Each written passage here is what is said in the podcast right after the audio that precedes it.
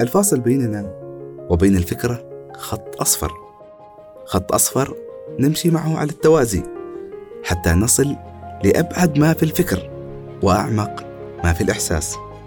خط أصفر على جانب الطريق مثلا يحمينا من الخروج عن جادة الطريق أو بكل بساطة هو الشيء الوحيد اللي لازم نركز عليه ونحن نستمع للبودكاست.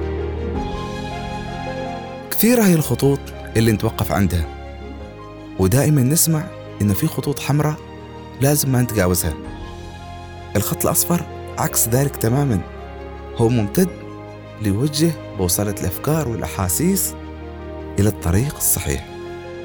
ونحن أبدا ما بحاجة لأن نقطع الخطوط أو نتجاوزها. تماما كما يخبرنا الخط الأصفر. يكفي أن نمضي مع الأشياء بالتوازي. وتبارك الذي خلق الوجود موازيا للكائنات. السلام عليكم. شكرا لكل من تفاعل مع الحلقة الأولى من بودكاست خط أصفر. الحلقة اللي أردنا لها أن تكون بمثابة الانطلاق لنا كفريق عمل إلى عالم البودكاست وأردناها أن تكون كنافذة ينطلق منها المستمع إلى فضاء لا متناهي من الأفكار. وطبعا نؤمن جيدا ومن خلال الردود اللي وصلتنا والتعقيبات الكثيرة أن الكثيرين انطلقوا إلى عالمهم الخاص من الأسئلة الأسئلة اللي هي أساس الوصول لأبعد ما في الفكر وأعمق ما في الإحساس تماما كما يريد الخط الأصفر. الخط اللي نريده يكون ومن خلال هذا البودكاست سفر يتوازى مع الفكر والأدب. وإذا كانت حلقتنا الأولى ذات ميولات فكرية فإننا في الحلقة الثانية نحاول أن نقارب ونقترب من الأدب. إني عييت بما أهدي ومن أهدي. أهدي لك الورد أم أهديك للورد؟ أقول خطاي بعضي لم أجده. لعلي في خريفي قد سقطت. لقد تبعثرت في المعنى وسال دمي بين التناقض في سرب الإجابات.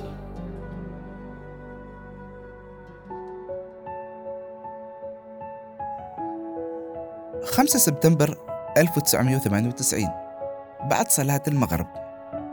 يجتمع الأخوة الثلاثة في صالة البيت. الصالة اللي كان أول سموها دهريز. في أول يوم دراسي أبوهم جالس بجانبهم يقرأ سورة طه بمقام العجم. رائحة الخبز تأتي من المطبخ لتختلط برائحة اللبان. الأخ الأكبر يفتح كتاب الرياضيات ويبدأ يحضر لليوم الثاني. الأخ الأصغر يمسك كتاب الدراسات ويبدأ يحضر أيضا. أما الأخ الثاني موضوع حلقتنا لليوم يمسك كتاب اللغة العربية ويبدأ يقلب الصفحات لحد ما يوصل للصفحة رقم 11 معها يبدأ صوت وشوشة يطلع منه. شوية شوي لحد ما يعلق الأخ الأكبر ويقول بدينا. في تلك اللحظة بالذات يمسك الأب عصاه ويكمل قراءة القرآن. تمر الدقائق ويبدأ صوت الأخ الثاني ينتقل من الوشوشة لما يشبه الهمس. الأخ الأكبر يغلق كتابه ويبدأ يحدق في أخوه الثاني. مع الوقت صوت الأخ الثاني يعلو ويعلو وهو يقلب كتاب اللغة العربية وينتقل بين القصايد كلها. وما يكاد يأذن العشاء إلا وهو مختم على القصايد. لكن قبل ذلك يكون الأخ الأكبر قد غضب وصرخ في أخوه. وهي هذه المذاكرة. تقرأ القصائد بس. هنا ينتبه الأب. لكنه يكمل القراءة. وما تلك بيمينك يا موسى؟ قال هي عصاي أتوكل عليها. يضرب بعصاه الأرض ويقول خلوه يمكن يطلع شاعر.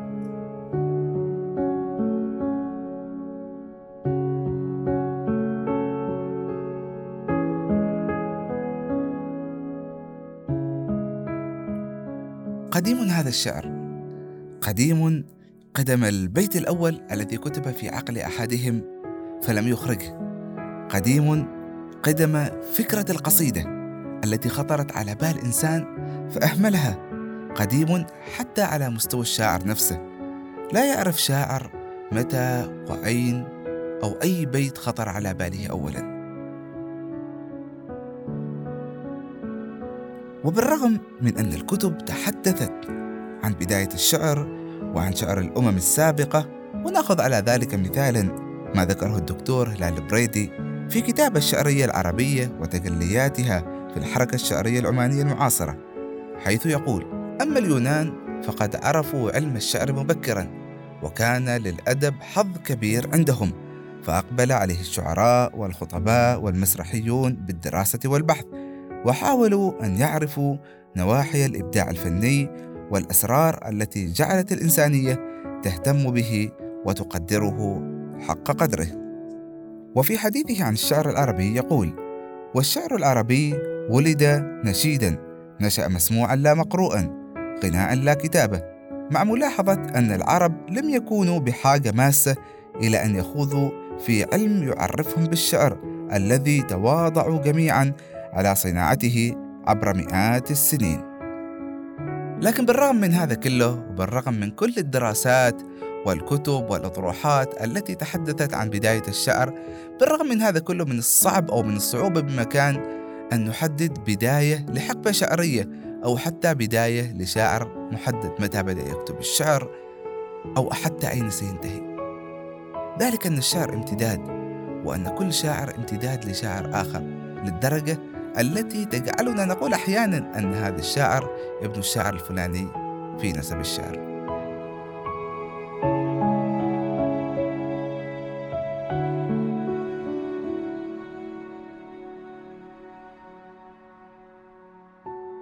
يجتمع الأخوة الثلاث على التلفاز وكالعادة يختلفوا على البرنامج اللي راح يتابعوه معا. ولكن وفق القانون الأخ الثاني هو اللي راح يختار لأنه هو اللي وصل ومسك الجهاز قبلهم. يختار بدون تردد برنامج أمير الشعراء. مباشرة يعلق الأخ الأكبر. يا أخي ما كلنا نحب الشعر. في هذه اللحظة بالذات وقبل ما يجاوب الأخ الثاني يبدأ الدكتور وليد الصراف يلقي قصيدته. القصيدة اللي راح يتسمر عندها الأخوة الثلاثة. يقول حييت سفحك عن قرب فحييني. يا دقلة الخير يا أم البساتين. ويستمر في القصيدة حتى يقول قدت قميصي وقالت ذاك راودني فصارت الناس بالفحشاء ترميني وبت في السجن لا ذنبا فعلت سوى أني امتنعت عليها وهي تدعوني هذا قميص الذي زرت على جسدي. هذا قميص الذي زرت على جسدي أزراره كفنا من بدء تكويني من عهد يوسف مقدود يخضبه دم ابن عفان من فوق ومن دوني إلى أن يصل في نهاية القصيدة ويقول في كل سجن بعيد راح يدخلني ظلما وفي كل جب عميق راح يرميني. تنتهي القصيدة وتعم لحظات من الصمت حتى يعلق الأخ الثاني وهو يسأل بتعجب. مملوء بالنصر معقولة في حد ما يحب الشعر؟ حييت سفحك من قرب فحييني يا دجلة الخير. يا أم البساتين. كيف لا نحب الشعر؟ والشعر راسخ في عقولنا وقلوبنا منذ الذاكرة الأولى. ولا تسألوني عن الفرق بين العقل والقلب إن هذا يحتاج حلقة كاملة. ولا تسألوني أيضا عن الذاكرة الأولى لأن هذا الموضوع يحتاج لبحث طويل ومستفيض. لكن اسألوني عن حب الشعر. الشعر اللي تربينا عليه بل اللي ربى فينا المبادئ والقيم وزرع فينا الحب للأرض والأوطان من المرة الأولى. اللي رددنا فيها النشيد السلطاني.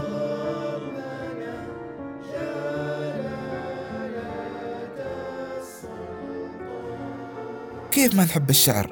وهو اللي خلانا أصحاب قضايا عظيمة في الأيام الأولى اللي بدأنا نقرأ فيها في المدرسة. فلسطين داري ودرب انتصاري ستبقى بلادي هوى في فؤادي إلى آخر القصيدة. القصيدة اللي قال عنها كاتبها سليمان العيسى وهو في الثمانين من عمره أنه كتبها للصغار بعد أن يأس من الكبار. ويا الله لو تسمعوها بصوته. وهو يرددها وهو في سن الرابع والثمانين. كان يرددها بشغف بعث فيها المزيد من الحياة. وهل يموت الشعر أصلا؟ فلسطين داري ودرب انتصاري تظل بلادي هوى في فؤادي ولحنا أبيا على شفتي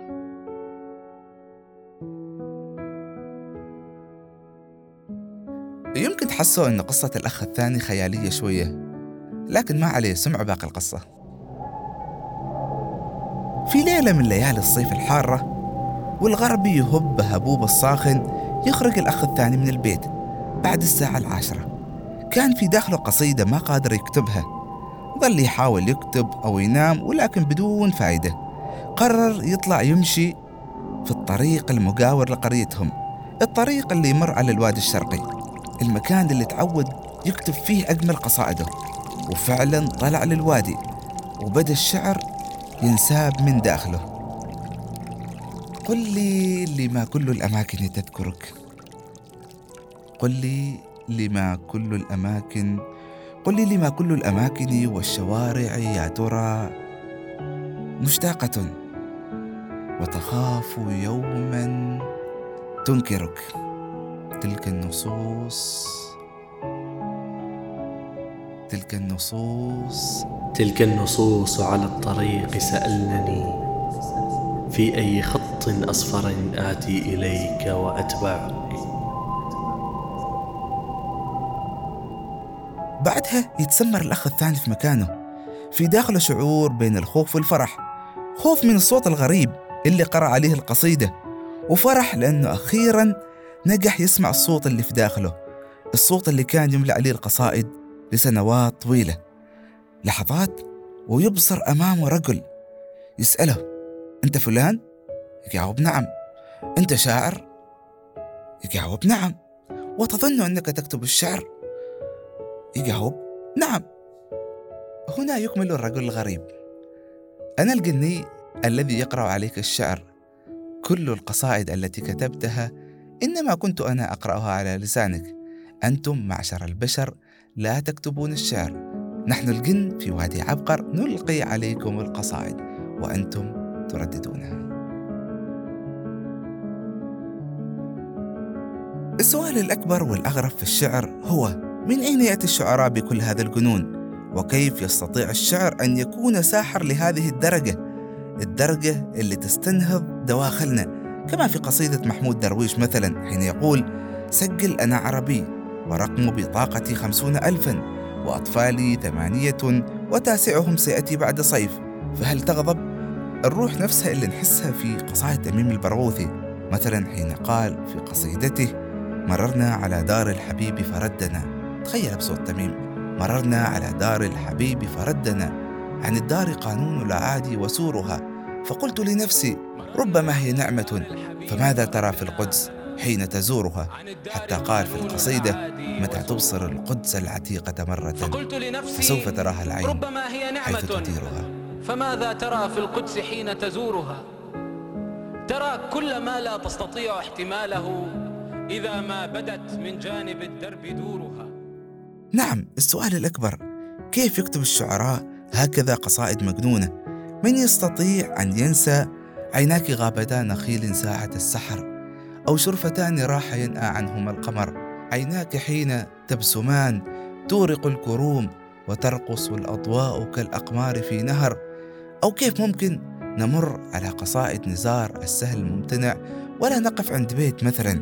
كلماتنا في الحب تقتل حبنا. إن الحروف تموت حين تقال. ما ممكن إلا أن نوقف عند هذا البيت. أو مثلا حين نقرأ قصائد فدوى طوقان ما ممكن أن نتوقف عن القراءة حين تقول على أبواب يافا يا أحبائي وفي فوضى حطام الدور بين الردم والشوك وقفت وقلت للعينين قفا نبكي على أطلال من رحلوا وتركوها وتبكي من بناها الدار وتنعي من بناها الدار وأن الدار منسحق ما فعلت بك الأيام يا دار وأين القاطنون هنا وهل جاءتك هل جاءتك بعد الناي أخبار؟ هلا تعود ولا تعود إلى الورى؟ أنت القريب بحجم ما أبعدتني وتغمزت وهكذا يقودنا الشعر لمزاجات بعيدة من الصعب نسيانها لدرجة إنه لما نتكلم عن الشعر وسحره وشاعريته ما ممكن نتوقف ونظل نردد دائما من أين يأتي الشعراء بكل هذا الجنون.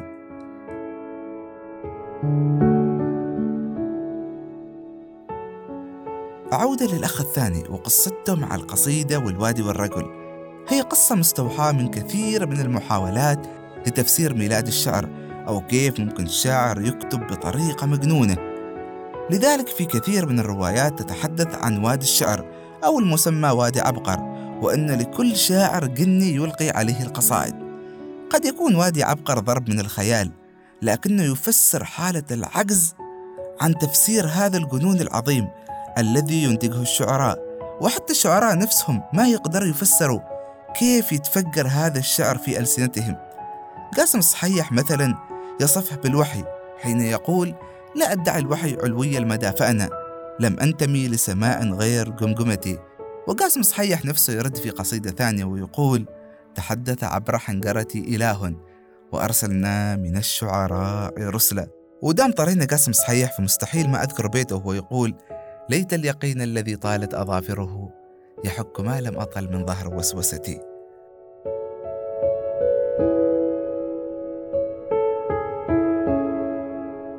مرة سألت صديق الشاعر أحمد العزري من وين تجيب كل هذه القصائد؟ قال تصدق ما أعرف في مرة كنت أسوق سيارتي في مهمة من مهمات العمل واضطريت أني أوقف على جانب الشارع فقط لأن قصيدة نزلت على رأسي وما أدري من وين. ما كنت في الدنيا بأعظم شاعر. أنا عابر قطعوه من ساقيه. للشعر جنون وثورة مشاعر وسطوة على قلب السامع. وبالمناسبة بعضنا يحب الشعر مسموع وبعضنا يحبه مقروء وبعضنا يحبه في أجواء محددة مع شاي أو قهوة مع نشيد أو أغنية. وكذا فجأة يعني يقفز في بالي الحين. بيت لصديق الشاعر أشرف العاصمي حين يقول حلمي تبعثر في صحراء أوردتي يجري به الرمل مسابا فأنعتق. وأتذكر أبيات للشاعرة الشابة العمانية موزة العامري وهي تقول كل كف مد للرحمن أزهر. كان قفرا عاد من مأواه أخضر. كل حلم كان ماء فتبخر. صير الله ركاما ثم أمطر. هذه الأبيات بطريقة غير مفهومة. دائما أربطها بأبيات رابعة العدوية. حين تقول عرفت الهوى مذ عرفت هواك وأغلقت قلبي على من عداك وقمت أناديك يا من ترى خفايا القلوب ولسنا نراك. أحبك حبين حب الهوى وحب لأنك أهل لذاك. فأما الذي هو حب الهوى فشغلي بذكرك عمن سواك. وأما الذي أنت أهل له فكشفك للحجب حتى أراك. أبيات كثيرة تتقافز في بالي الحين. أتذكر منها بيت لإدريس جماع وهو يقول إن حظي كدقيق فوق شوك نثروه ثم قالوا لحفاة يوم ريح اجمعوه وإلى آخر الأبيات. لكن الحاصل أنه حتى نحن كمتذوقين للأدب أو متذوقين للشعر دائما لا نعرف أيضا لماذا نعشق هذا البيت دون ذلك. وهذه حالة ثانية غير قابلة للتفسير تماما كحالة وادي عبقر. لن ينتهي سفري. لن ينتهي قلقي لأنني الزورق المنذور للغرق. أنا ابن تلك الاحاجي الشعر فعلا حالة مستعصية عن التفسير وإن كانت تبدو واضحة أحيانا. وحين نتحدث عن الشعر نتمنى أن لا نقف. وفعلا أنا أحس الحين ما قادر أوقف. أتذكر مثلا الحين قصيدة ثياب من صخر العامري. القصيدة اللي ظليت أرددها وأسمعها. ماذا يضيرك لو عشقتك مرة؟ وضممت قدك بكرة وأصيلا وسدنت في محراب حبك. خاشعا أدعو الإله مرتلا ترتيلا أن يحفظ الحب المقدس بيننا وبأن تكون الحب والتبجيل أنت المحبة يا عمان. وأنا متأكد إنه لو أي واحد منكم الحين أمام المايك راح يستذكر الكثير الكثير من القصائد والأبيات اللي مرت على باله من الطفولة إلى الآن.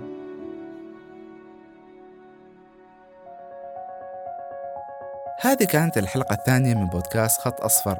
خط أصفر اللي قلنا عنه أنه سفر يتوازى مع الفكر والأدب.